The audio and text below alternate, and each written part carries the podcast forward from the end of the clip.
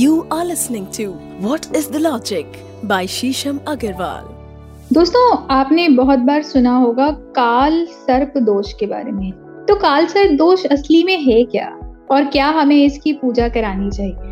बहुत बार लोग बहुत परेशान होते हैं क्योंकि वो किसी को अपनी जन्म पत्रिका दिखाते हैं या उनको ये ज्ञात होता है कि उनकी पत्रिका में, कुंडली में काल सर्प दोष है और उसकी उनको हरिद्वार जाके या कहीं और जाके पूजा करानी पड़ेगी और उसमें बहुत सारा एक्सपेंस भी होगा या बहुत पैसे लग जाएँगे। तो बहुत लोग बहुत परेशान होते हैं और कई बार ऐसा भी होता है कि पूजा कराने के बाद हंड्रेड परसेंट रिज़ल्ट भी नहीं आता या ये कहा जाता है कि उनको एनुअली या हर साल करानी पड़ेगी। तो असली में कालसर दोष है क्या? पहला तो ये।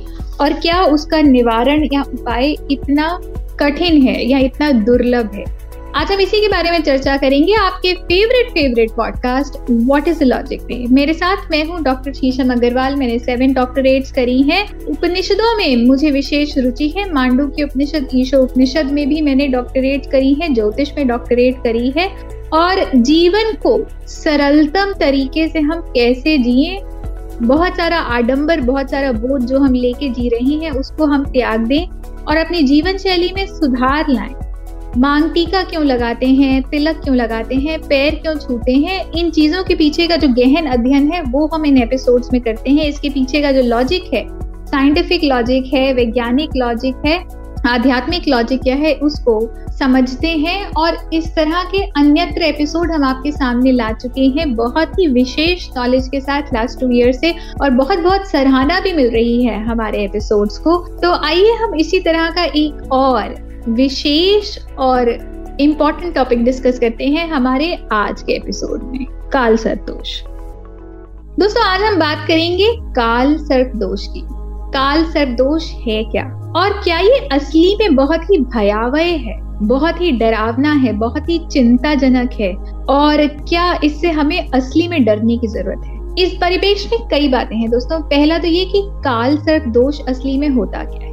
काल सर्प दोष कहा जाता है कि 280 प्रकार का होता है, इसकी बहुत सारी टाइप्स हैं, पर ऐसा नहीं है। जो प्रॉपर काल सर्प दोष है, वो केवल एक ही प्रकार का होता है, और वो ऐसा है, मान लीजिए आकाश 360 डिग्री का है, और आपकी जन्म पत्रिका में 12 घर माने गए हैं 12 रोम्बस अगर आप देखेंगे माने गए हैं एक एक रोम्बस एक एक घर, कुछ चीज़ों को दर्शाता है आपकी लगन, आपका जो चौथा घर या रोम्बस है, वो आपकी माता के बारे में बताता है, आपके मन के बारे में बताता है आपकी एक बेसिक एजुकेशन के बारे में बताता है, नौवा घर आपके पिता के बारे में बताता है, दसवां घर आपके कार्य, आपके करियर के बारे में बताता है, ग्यारहवां घर बताता है कि आपको लाभ गेन्स कैसे हो सकते हैं, छठा घर आपको रोग किसी प्रकार का हो सकता है या आपके शत्रु कैसे रहेंगे, नहीं रहेंगे, उसके बारे में आपके मामा के बारे में बताता है। इस तरह से हर एक घर, आपका शरीर, आपके रिलेशनशिप्स आपकी पढ़ाई, आपके करियर आपकी मैरिज इन सब के बारे में दर्शाता है।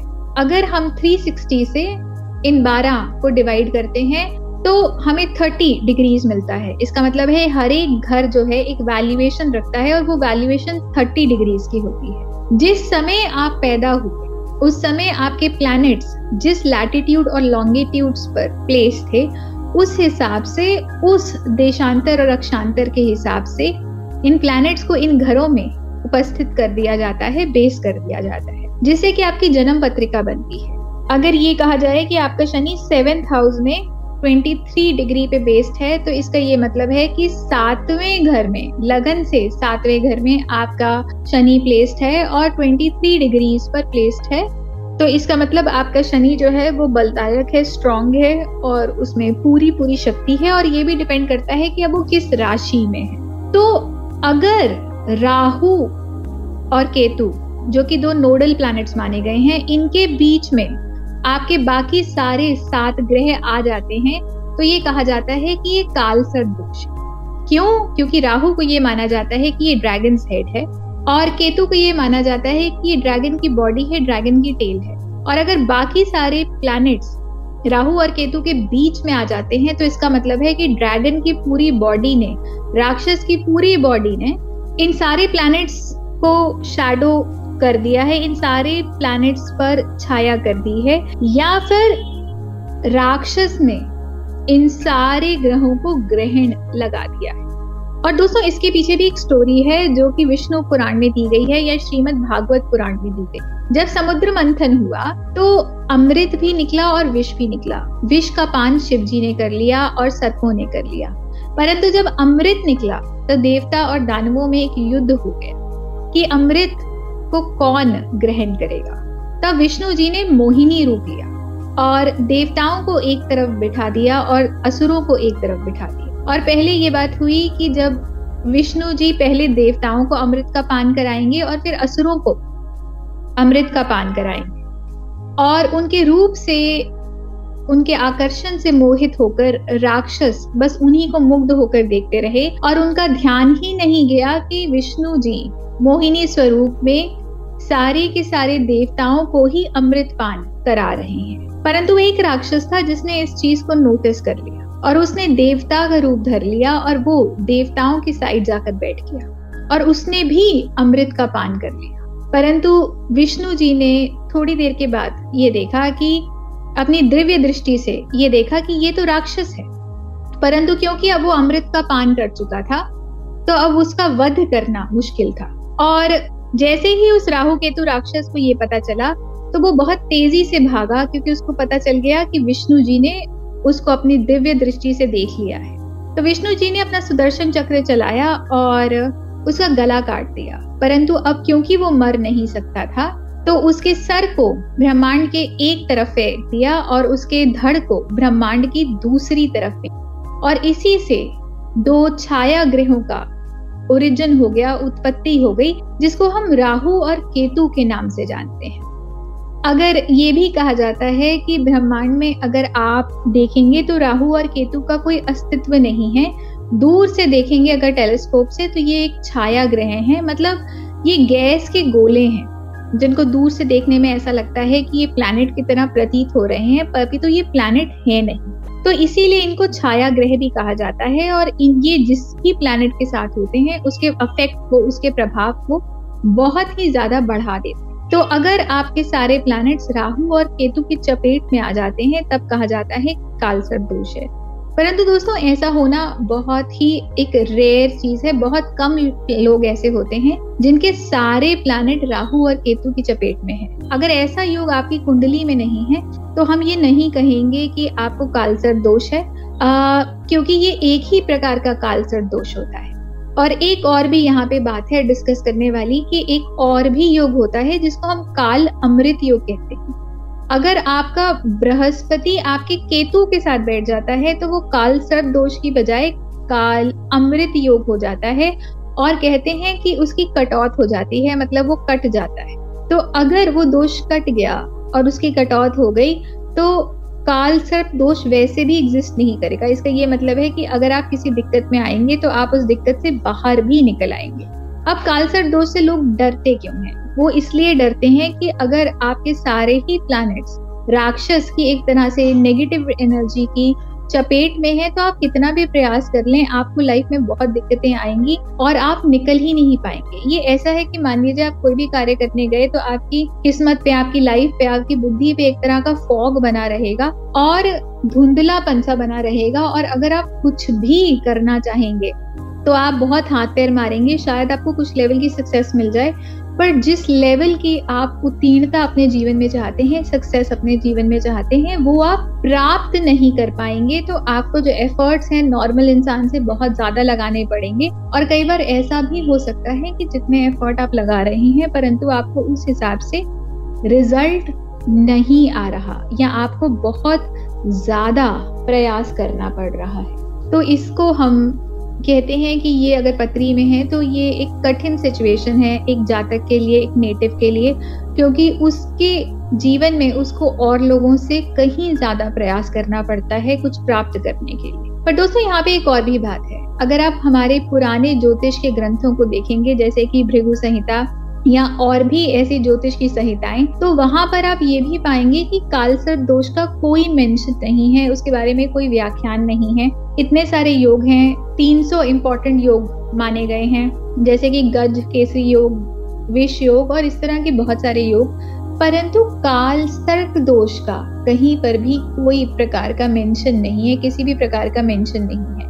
तो इस चीज़ को बहुत ज़्यादा इम्पोर्टेंस नहीं दी गई थी, इस चीज़ को इनफैक्ट पुराने समय में कोई खास मान्यता भी नहीं दी गई थी। तो आइडियली काल सर्प दोष की कोई मान्यता नहीं है, ये इतना इम्पोर्टेंट नहीं है क्योंकि इसके बारे में कोई व्याख्यान नहीं दिया गया। ये केवल कुछ, अभी दो तीन दशकों की ही बीस तीस चालीस साल पुरानी ही एक उपज है, जिसको बहुत इम्पोर्टेंट मान लिया गया है और इसके बारे में बहुत सारी रेमेडीज प्रिस्क्राइब कर ली गई हैं। परंतु इसकी प्राचीन काल में कोई मान्यता नहीं थी तो जिसकी मान्यता नहीं थी, उससे पहली बात तो इतना डरने की ज़रूरत नहीं है। दूसरी चीज़, अगर आपका बृहस्पति बहुत अच्छा है तो वैसे भी आप अपने राहु को काफ़ी हद तक कंट्रोल करके रख पाते हैं।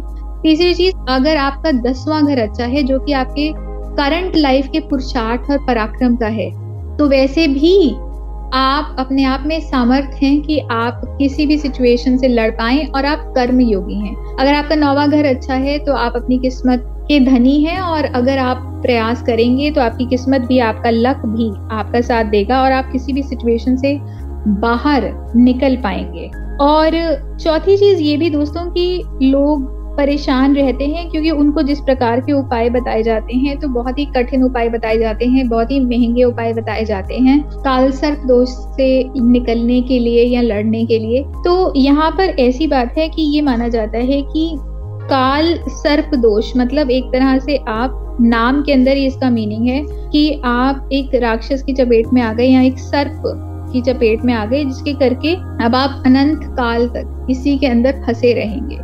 तो ये माना जाता है कि अगर आप एक चांदी का सर्प जोड़ा बनवाकर बहते हुए पानी में बहा दें तो भी आप काल सर्प दोष की चपेट से बाहर निकल आएँगे। या आप नागों की सेवा कर दें या आप नाग पंचमी वाले दिन नागों को दूध पिला दें या आप कहीं पर ऐसी जगह पैसे डोनेट कर दें जहाँ पर एनिमल रेस्क्यू मिशन होता है या स्नेक रेस्क्यू मिशन होता है तो आप काल सर्प दोष की चपेट से निकल आएँगे। ये भी कहा जाता है कि कालसर दोष ऐसे भी डिस्कवर होता है कि अगर आपको सोते समय नागों के सपने बहुत आते हैं या आप डरते हैं बहुत ज़्यादा नागों से या फिर आपको ऐसा लगा कि सर, सोते समय नाग आपके शरीर पे थे या उन्होंने आपको डस लिया या आप अपने आप को बचा नहीं पाए और आपको डर लग रहा है। अगर आपको डर लग रहा है तो ये हो सकता है कि कालसर दोष हो। और ये भी पाया जाता है कि अगर आपने अपनी पास्ट लाइफ में कुछ ऐसा कार्य किया है जहाँ पर आपने नागों को क्षति पहुंचाई है तो इस जन्म में आपकी पत्री के अंदर काल सर्प दोष होगा, आपको काल सर्प दोष लेकर पैदा होंगे।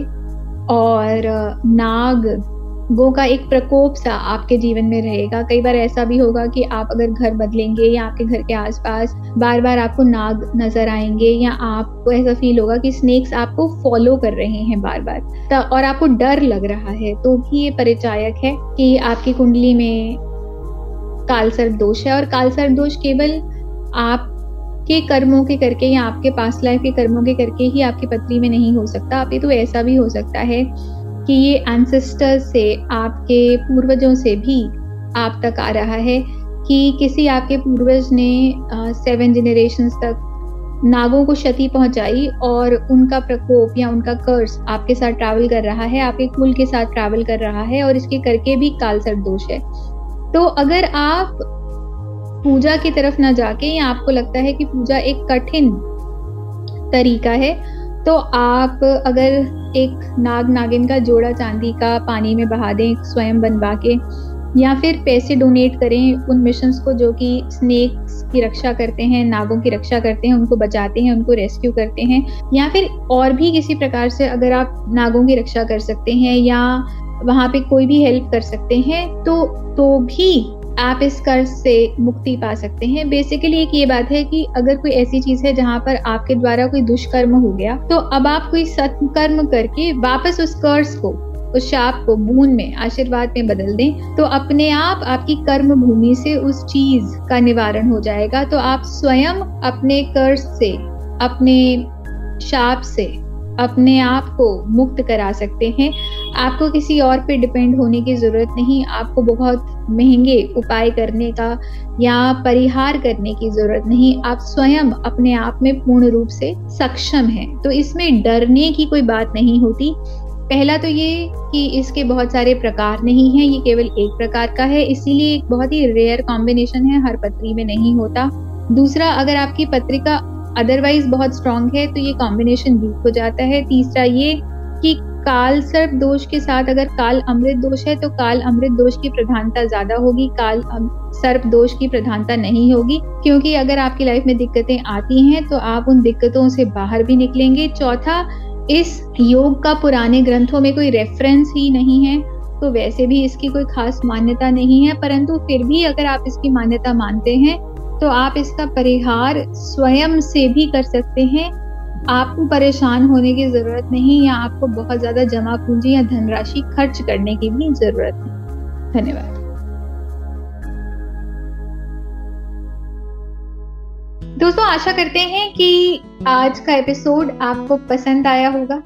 ये कुछ ऐसे प्रश्न हैं जिनसे हम अपने जीवन में लगातार ओतप्रोत होते रहते हैं। हम वैदिक जीवन शैली के बारे में, वैदिक रीति रिवाजों के बारे में अक्सर आपके साथ चर्चा करते हैं। परंतु इस बार हम ज्योतिष के कुछ ऐसे विषयों के बारे में चर्चा कर रहे हैं, जो कि अब आज के संदर्भ में बहुत पॉपुलर हो चुके हैं। ये प्रश्न ऐसे हैं, जिससे लोग ज़्यादा करके अपने अंदर जूझते हैं। ज़्यादा करके अपने जीवन काल में एक या दो बार या कई बार हम ज्योतिष से अपनी पत्री ज़रूर डिस्कस करते हैं, अपनी जन्म तालिका ज़रूर उनको दिखाते हैं हॉरोस्कोप ज़रूर डिस्कस करते हैं। और ऐसी कोई भी जानकारी अगर हमें मिलती है तो हम बहुत ओतप्रोत हो जाते हैं, बहुत व्याकुल हो जाते हैं, परेशान हो जाते हैं एंशियस हो जाते हैं। तो इसी सब जानकारी का किंतु परंतु और वाय आज हम लाए हैं आपके सामने इन एपिसोड्स में। आशा करते हैं कि ये ज्ञान, ये नॉलेज आपको अच्छी लगी होगी और इसने आपको कुछ रिलीफ भी दिया होगा और आपको सशक्त भी किया होगा। लगातार आपका जिस तरह से हमें प्यार मिल रहा है, आपके डीएम्स हमें मिल रहे हैं, हम आपके प्यार के प्रत्याशी हैं और बहुत बहुत बहुत आभारी भी। अगर आपके मन में भी इस प्रकार का कोई किंतु परंतु वाय है तो आप हमें डीएम कर सकते हैं। मैं आपको इंस्टाग्राम पे मिल जाऊँगी डॉक्टर शीशम अग्रवाल के नाम से रेड एफएम पॉडकास्ट पेज पर आप डीएम कर सकते हैं। फेसबुक पर मैं आपको शीशम बंसल के नाम से मिल जाऊँगी। रेड एफएम पॉडकास्ट पेज पर आप हमें फेसबुक पर भी मैसेज कर सकते हैं। अपने मन का किंतु परंतु वाय पूछ सकते हैं। लिंक पर हम आपको मिल जाएँगे। शीशम अग्रवाल के नाम से रेड एफएम पॉडकास्ट पेज के नाम से। बहुत सारे लीडिंग ऑडियो प्लेटफॉर्म्स पर हमारे पॉडकास्ट हर हफ़्ते पब्लिश हो रहे हैं। उपनिषद सिंप्लीफाइड और व्हाट इज़ अ लॉजिक के नाम से। आप वहाँ पर इन लिंक्स को सुनिए लाइक करिए सब्सक्राइब करिए शेयर करिए और अपने व्हाट्सएप ग्रुप पर ज़रूर डालिए। ताकि ताकि न केवल आप, बल्कि आपसे जुड़े हुए हर एक व्यक्ति तक ये पॉडकास्ट पहुँचे। उसके जीवन में भी उतनी ही उन्नति आए जितनी आपके जीवन में आ रही है और हर कोई लगातार प्रगसर हो उन्नति के पाथ पर। दोस्तों, मेरी अभी कुछ बुक्स नई रिलीज़ हुई हैं, कैसे हाउ सनातन से शाश्वत की ओर हैं ये किताबें। बहुत सारे ऐसे रिचुअल्स जो हम फॉलो कर रहे हैं, जैसे सूर्य को जल कैसे और क्यों चढ़ाना चाहिए, किस प्रकार चढ़ाना चाहिए, स्वास्थ्य कैसे बनाना चाहिए, इसकी संरचना के पीछे का भेद क्या है और संरचना किस प्रकार से होनी चाहिए स्वास्थ्य किस डायरेक्शन में बनाए तो आपको क्या बेनिफिट होगा? सूतक और पातक में हमें क्या फॉलो करना चाहिए? मोर पंख रखने का सिग्निफिकेंस क्या है? फिटकरी का सिग्निफिकेंस क्या है? गृह प्रवेश के समय किन बातों का ध्यान रखना चाहिए? और ऐसे बहुत सारे टॉपिक्स इस किताब में डिस्कस किए हुए हैं। ये पुस्तक हिंदी में आपको कैसे के नाम से मिल जाएगी? इंग्लिश में आपको हाउ के नाम से मिल जाएगी? ये अमेजोन पर अवेलेबल है। तो इस पुस्तक को खरीदें और अपने जीवन को और उन्नत बनाएँ। मैं कविताएँ भी लिखती हूँ। मेरी कुछ कविताएँ मेरे फिक्रे और अभी जो नई किताब रिलीज़ हुई है, आज़ाद लिखाई इसमें है। ये ऐसी कविताएँ हैं जिनको पढ़ के आप अपने आप को इन कविताओं में ढूंढ लेंगे। ये कविताएँ अपने आप में नैरेटिव हैं आज के संदर्भ के व्यक्ति के बारे में, आज के समाज के बारे में। और कहीं ना कहीं लगातार जीवन जीते हुए ये घटनाएँ हमारे साथ होती रहती हैं, हमें पता लगता रहता है इन घटनाओं का। तो जब आप ये कविताएँ पढ़ेंगे, अपने आप को, अपने आप के और करीब पाएँगे, रूबरू पाएँगे। और इस तरह की और भी किताबें मेरी रिलीज़ हुई हैं सेल्फ टॉक के नाम से। व्हाट इज़ द लॉजिक जो पॉडकास्ट आप सुनते हैं, उसके नाम से भी एक पुस्तक रिलीज़ हुई है। तो आप इन पुस्तकों को खरीद सकते हैं, अपने जीवन को और उन्नत बना सकते हैं। और हम इस प्रकार की और इम्पोर्टेंट इन्फॉर्मेशन के साथ मिलेंगे आपसे। हमारे अगले एपिसोड में तब तक बने रहिए अपने favourite podcast what is the logic के साथ। धन्यवाद You were listening to What is the Logic by Shisham Agarwal.